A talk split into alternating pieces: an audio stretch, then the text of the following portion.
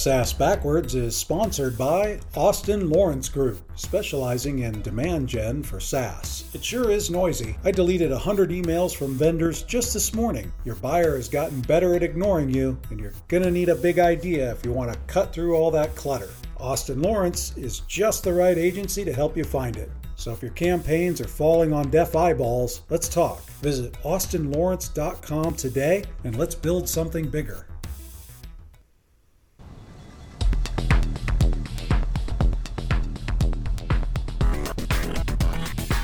Welcome to the SaaS Backwards Podcast, where we reverse engineer the success of fast growing SaaS firms and explore strategies CMOs and CEOs are using to drive their businesses forward.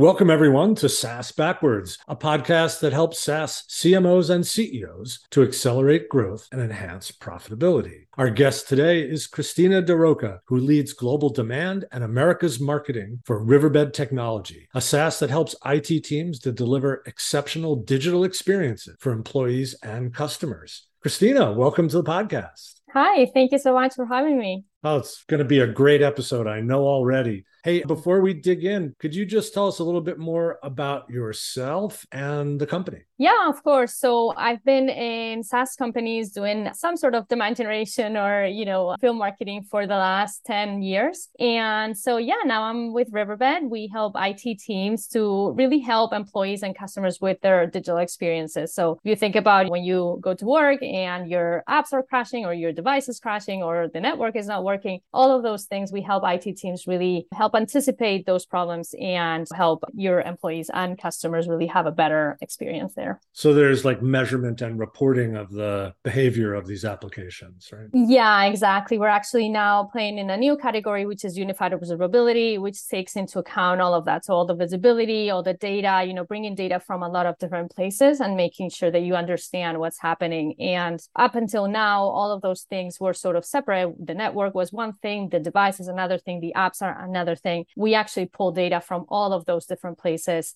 and help the IT folks really understand what's happening. You know, where is the problem? How can we solve it? You know, it's interesting. This idea of sort of a comprehensive view of things seems to be a trend, you know, not just in this monitoring and health kind of space for the apps, but just sort of generally in such an interconnected world. It seems like mm-hmm. being able to actually understand what's happening mm-hmm. at a larger level is harder and yet more important. Yeah, absolutely. And if you think about it, our IT environments have gotten even more complicated in the last couple of years with folks working remotely or working from anywhere. If you think about the IT tickets that these guys are getting, it can escalate very quickly. And before, when you were in the office, you would just bring your laptop to the IT person and they could help you right there. But now, you know, we're all at home or working from, you know, whatever. So it gets a lot more complicated. Yeah. Yeah. My favorite location is the beach. So yeah, yeah right. hey, let's dig in and talk more about demand generation, lead generation, the revenue side of your marketing responsibility and experience. And why don't we get right in with lead generation? It's sort of the redheaded stepchild, the orphan in modern marketing, but um, I'm not so sure it's going away too soon. What about you?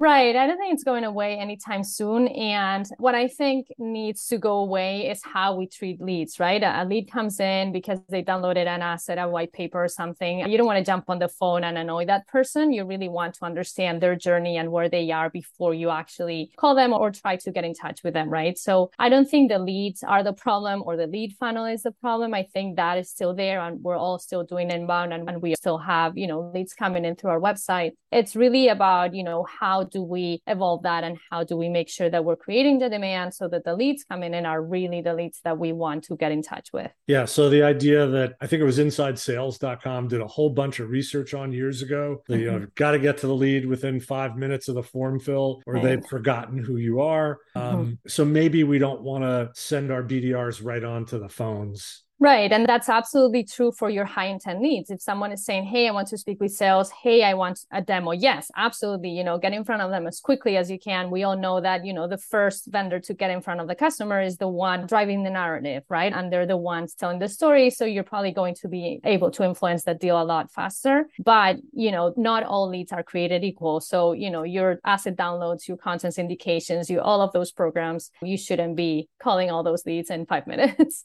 Yeah, but they're important still to mm-hmm. driving opportunity. Yeah. So it's, I guess, in the nurture where these leads become something. And maybe those are the leads we nurture to some greater intent and engagement with us. Mm-hmm. Yeah, absolutely. And I think, in, especially for SaaS companies and B2B companies in general, we need to look at it from an account perspective, right? We're selling to accounts. The decisions are going to be made in a committee and with a buying center. So the one lead downloading one piece of content might not be that significant. But if you then go and look at the account and see, you know, a lot of different leads that are downloading the same type of content or the same type of product content or something like that, then, like you're saying, then let's nurture that relationship. Let's make sure that maybe we don't hit the phones and start calling them but you know we can put more content in front of them. We can make sure that we're tracking what they're doing to the point where they do hit that hey i want to speak with sales button right?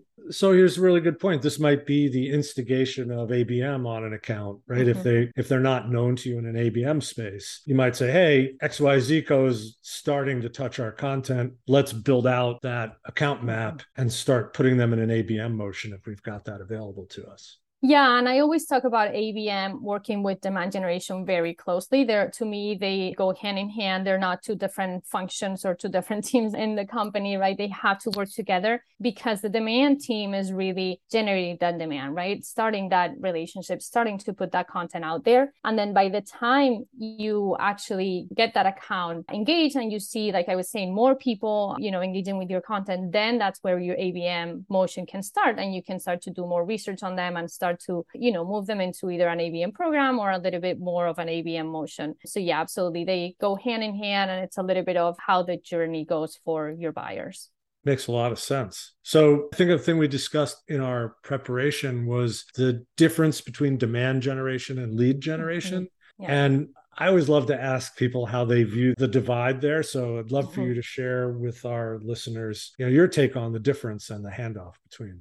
Yeah, so I think lead generation is sort of like the old way of doing marketing, right? 10, 15 years ago, we all bought into the inbound methodology, which was great at the time. We started to have more automation, more technology, and we could actually see who was coming to our website. We could capture some of those leads or some of those names, right? But now marketing has evolved, and we all see that, you know, like we were saying, hitting the phones for a person who just downloaded a piece of content might not be, you know, the best use of our time. And so that's where demand generation comes in. And I think think lead generation is more the capture piece. So you're capturing the leads, but you need to do demand generation first, meaning you need to really understand your buyers. You need to understand your market. You need to also understand what's happening in the world, right? Right now, where it looks like we might be going into a recession, that's going to impact how your buyers buy and all of those things. Put all of those things together in your content on your website and really educate your market. And, you know, Sangram Vajre talks a lot about point of view, right? Having a point of view. What is the point of view of your company? How do you differentiate?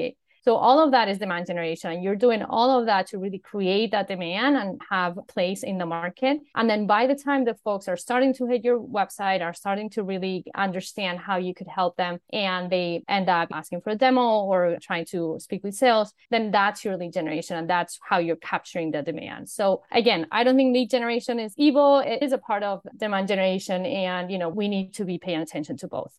It's interesting. You know, everybody has a little different take on it. To me, you know, the lead gen is really finding people who are there now, ready to get into the sales process and however you get them they become a lead it's almost mm-hmm. i'm almost indifferent how we identify them and engage with them as long as we yeah. capture that opportunity that's in market and then our demand gen is this stuff that we're doing to be ready like being ready for when you're yeah. ready as a client to consider a solution so whether we have to educate you about the problem educate you about the solution you know in your mm-hmm. case you want to create a category this idea of you know this much larger view of what's transpiring across your environment. Well, so that's a problem awareness kind of demand gen, right? Make mm-hmm. people aware that all these things are happening that might be outside their yeah. current screen. And yet now there's a solution. So problem then awareness, you know, problem then solution awareness.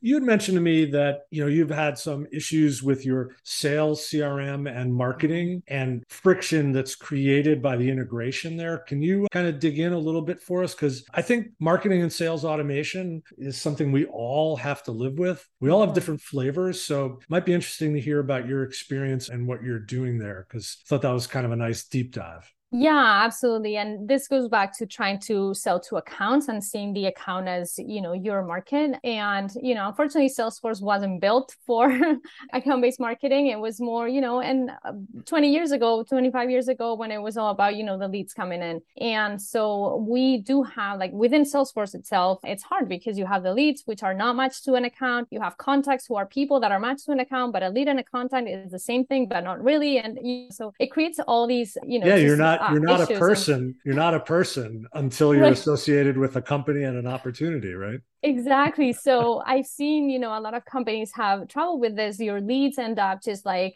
floating in your system but they're not really attached to anything and so it's hard to identify them and unless you have a very strict process where you know everything just uh, gets matched and gets you know added to an opportunity or something like that you end up with a bunch of leads and you're like well what do i do with these right? How do i action these? So even with the systems that we have you know they do create friction so you have to overcome that and really understand what are the other pieces that i need here to make this work for me, right? And there's tools out there to match leads to accounts and do all of that automated in the process in the background, really. But yeah, but the system itself is creating that friction sometimes. So, so if the Salesforce.com product management people are listening, yeah. here's an opportunity, right? Please right? Fix this. Create an ABM play within the Salesforce.com object universe. I think that would be pretty smart and that's part of salesforce's business. They have created add-ons and you know other things that you can add to the platform to really make it work for those situations. But you know if you just have salesforce itself out of the box it doesn't really include all of that Yeah, I mean, I think that the nature of the complex sale becoming more and more collaborative means that the account-based play, whether it's a sales play or you know a marketing motion, and really both should be walking hand in hand here, is more and more important. You know, unless you're selling a sub fifty thousand dollar a year solution, you're right. going to be in a collaborative decision environment. So we need automation that's going to support that on sales and marketing. Yeah, absolutely let's try and make this a little more human because I think that you know we sort of breezed past it there that in the traditional Salesforce data model you're not really a person until you're tied to an opportunity, you're only a lead. But what are the ways in which we can humanize marketing? It's really interesting. You know, I do a fair amount of writing for clients, and I find myself trying to humanize these solutions. You know, so I'm writing things like, you know, connecting blah blah blah to people. You know, that's sort of become my go-to starting point in the creative process. But I think it's sort of a longing for wanting to humanize marketing, humanize these mm-hmm. companies. And how are you approaching that aspect of the work? Yeah, so that was made very apparent to us during the pandemic, actually, because, like I said, you know, our buyers are supporting their employees and their customers, which for the better part of two years couldn't go into the office. They couldn't get their problems solved. So our messaging really shifted to, like you're saying, being more human and being like, guys, we know you're getting all these tickets. We know your load is just like off the charts. You can't really manage all of this. And honestly, all of us, when we get frustrated with IT, right, we yell at the IT person it's not their fault. They can't manage everything. So yeah absolutely. We're really trying to understand you know how can we help you on a human level right? Like you want to be good at your job and you want to really excel. And right now you're in this situation where you can't excel because you just don't have the tools. So our messaging has shifted a little bit. Like i said also now you know with whether there's a recession or not but obviously you know the economy is slowing down. We see a lot of you know changes in the world. We're also trying to bring that into our messaging and really make it feel like we're not just here to sell you stuff. We really want to help you because in the end, we all know people buy from people and, you know, we need to connect with them on a human level. How are you gaining these insights into the problems of your customers and prospects? Yeah, we speak with them all the time. Obviously, we get a lot of feedback from our sales team and our customer success team, but even us on the marketing team, you know, we try to speak with customers as much as we can. We have a customer advisory board, which with some of our top customers where we can get a lot of insights from them. We're now putting together a few events in the fall and, you know, we'll be in person. So we're going to have folks there talking to customers. So yeah, really just speaking with your customers. It's as simple as that. It's not easy, but it's as simple as that.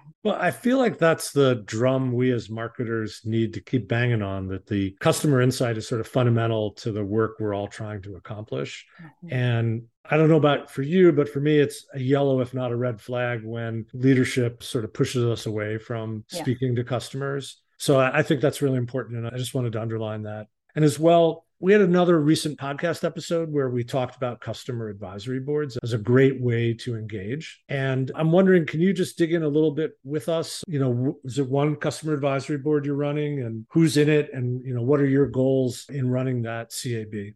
Yeah, so we are evolving our CAB because we, well, Riverbed went through a merger at the end of last year. So we've had two companies come together. So we needed to evolve that and really sort of like, you know, build it again. But I'll tell you what we were doing before the merger when I was at the other company, not Riverbed, but Aternity. We had a customer advisory board of 15 people. Yeah, 15 customers. They were some of our top customers, but not our happiest customers either. I think you need to have a balance there and really understand, hey, you know, we can't just get all of our happy customers customers because then we don't get really the feedback that we need, right? So what we did was we would meet quarterly and we would have our executives and, you know, one person from each of those customers get together and we would go through an entire day of sessions around our product, their feedback, what they thought, what they were using, the challenges they were having. And those sessions were just so, so amazing in terms of learning from our customers and really understanding their challenges because usually even your top customers, yeah, they're talking to your customer success team, they might be talking to your product product team. But, you know, everybody else in the company is not really getting that exposure. Whereas during these events, myself, for example, our CMO, you know, some of the marketing folks, we were able to attend and, you know, facilitate those sessions. So that is a really great way to get in front of your customers and really learn from either your biggest customers or, you know, some of your best customers. And then the other piece at Riverbed, they used to have more of a technical advisory group. So it was more sort of like the practitioners. So not the executive level, but the practitioners. And that's also a really great way to understand understand your customers because those are the folks using the product. They're in it day in and day out. They really understand and they are the ones having the challenges that you're trying to solve. So again, you know, getting them together, listening into the conversations between them, not just you talking to them or them talking to you. It's really about them networking and, you know, you can learn so much from them just speaking to each other. I mean, it's pretty clear you got product and company kind of feedback and use mm-hmm. case information. Did you also get any personal insights into the pressures of these executives? Yeah, that's the great thing about having a small group. People get, you know, very vulnerable and they do share stories, you know, hey, this happened the other day and how have you guys fixed this? Or, you know, can someone help me with this other thing? And you really get to know the people that you were saying, right? And you can start to humanize that a lot better. So yeah, we did get a lot of really great insight and, you know, personal stories from those. Yeah. And what's your perspective on the risk of putting customers in the room, especially if you're opening it up to people that aren't 100% happy? how do you yeah. view that risk? Yeah, and that was something we thought through very, very carefully because you're right. Someone could come in and, you know, disrupt the session because they're unhappy or they don't agree with what you're doing or how you're doing it. But we thought it was important for us to hear those comments also and just understand if that was one unique customer who, you know, didn't agree with something or wasn't happy about something, or if it was across the board. And I'm not talking about, you know, a customer who's unhappy because like someone didn't get back to them or something like that. You know, it was really about about hey this company they have been asking for this feature or this type of thing and it's just not on our roadmap for whatever reason. It's really good to have those customers come and you can actually expand on that and really explain like hey you know we hear you we know what you're saying and we understand your challenge. Here's how we are addressing it or here's other things that we're doing to also address that challenge. So yeah you have to be very careful. You obviously don't want to bring people who are unhappy and are going to be ranting throughout the session but i think it's important to really hear the feedback from everyone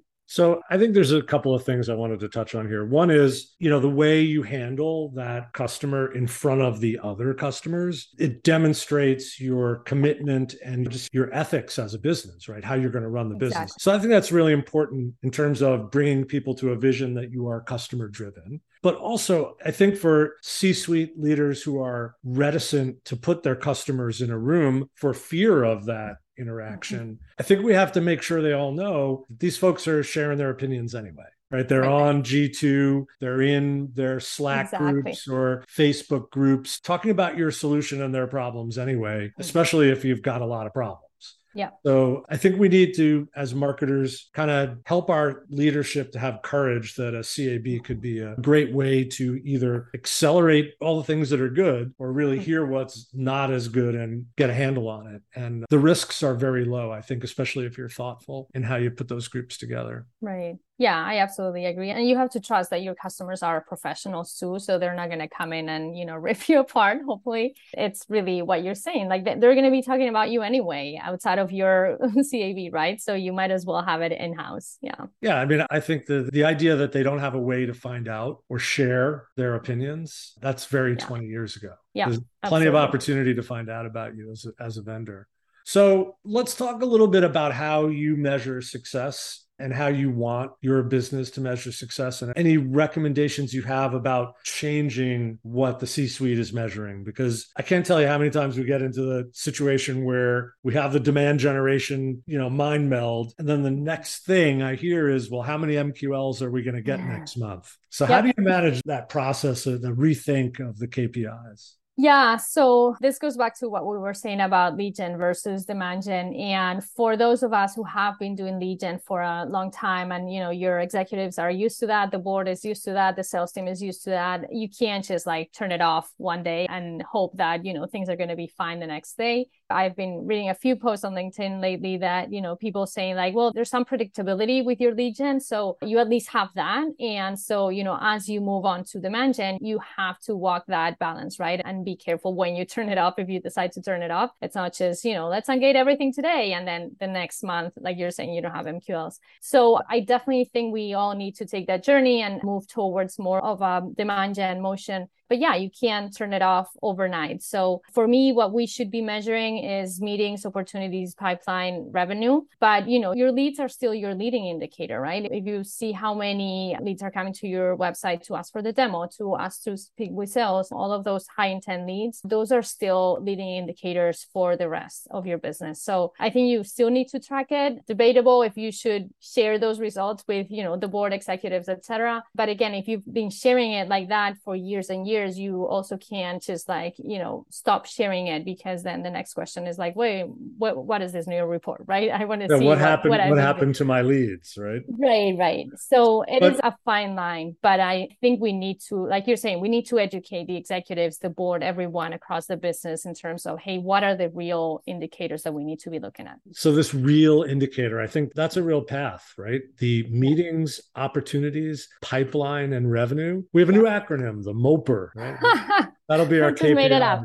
That'll be our KPI set, the MOPR. Yeah. But seriously, I think as an executive, a meeting sounds a lot more tangible to me than a marketing qualified lead. You know, mm-hmm. somebody had a meeting that was of value, so we're reporting it. That meeting or series of meetings created some opportunity mm-hmm. and we can start to put a number on it. Yeah. Then it gets into our pipeline, right? Now it's a qualified deal. These are far more intentional things to count, KPIs to measure than you know the number of website visits or clicks or downloads which you know we have clients in that world you know they're still in the world of website visits clicks downloads being measured so, is it possible to segment part of your business and say, hey, this is my vision, and I want to show you, you know, the folks that are addicted to the lead gen, I'd like to show you the difference. Is that one way to mm-hmm. introduce it in a change management framework? Yeah. So, the folks at Cognism have done a really great job of this. And what they say is, you know, separate, start by separating your funnel, right? And not all leads are created equal, like we said. So, separate the funnel between the, you know, high intent demos, speak with sales, versus the rest of the leads that are just, you know, browsing, researching, downloading content, but not really, you know, high intent leads. And then if you separate those, you start to see your conversion rates are very, very different. So that's when you can start to prove, hey, board, hey, executives, you know, this is the actual, you know, high intent people that are hitting the website. They're asking to speak with us versus the rest. Like, yes, they're still there. We can still track them, but, you know, they're not going to hit a meeting right away. We're very lucky because we have the team of BDRs sit under marketing at Riverbed, which I really love because we work with them very, very closely. Our field marketers work with them very closely so they can all get together every week. They review like, hey, what's happening, you know, certain campaigns, certain events, all of that. They really track all of that very closely. But I think that's where it starts. Separate your funnel, start to see, you know, the high intent versus non-high intent leads. And that is where you can start to build that business case and build that, you know, narrative to really move into more of a demand gen motion. But I think for a while, if you are still stuck with lead gen, you're going to have to report both for a while. You, like we said, we can't just turn it off overnight, right? Well, sure. I mean, if you're the new marketing leader, and you know on day 10 you say hey we're not going to report on leads anymore you might not get right. to day 20 right yeah exactly that, that, might not be the way to manage that change of perspective um, Absolutely. Um, well, this has been an amazing conversation. Thank you so much. Really enjoyed it. I think we got some insights to share with our listeners. And if people want to reach out to you directly to learn more about Riverbed or your perspective on demand generation, how can they get you? Yeah, I'm on LinkedIn, Cristina Daroca, Cristina with a C and no H. So yeah, you can find me there. Perfect. And likewise, I'm on LinkedIn slash in slash Ken Lempit. And if you haven't subscribed to the podcast yet, please do so. We're available wherever podcasts are distributed. And Cristina, thank you so much for making this a great episode and look forward to speaking again soon. Yeah, thank you so much to you, Ken. Awesome. Take care. Thanks. Thanks for listening to the SaaS Backwards Podcast, brought to you by Austin Lawrence Group. We're a growth marketing agency that helps SaaS firms reduce churn, accelerate sales, and generate demand. Learn more about us at www.austinlawrence.com. You can email Ken Lempit at kl at austinlawrence.com about any SaaS marketing or customer retention subject. We hope you'll subscribe, and thanks again for listening.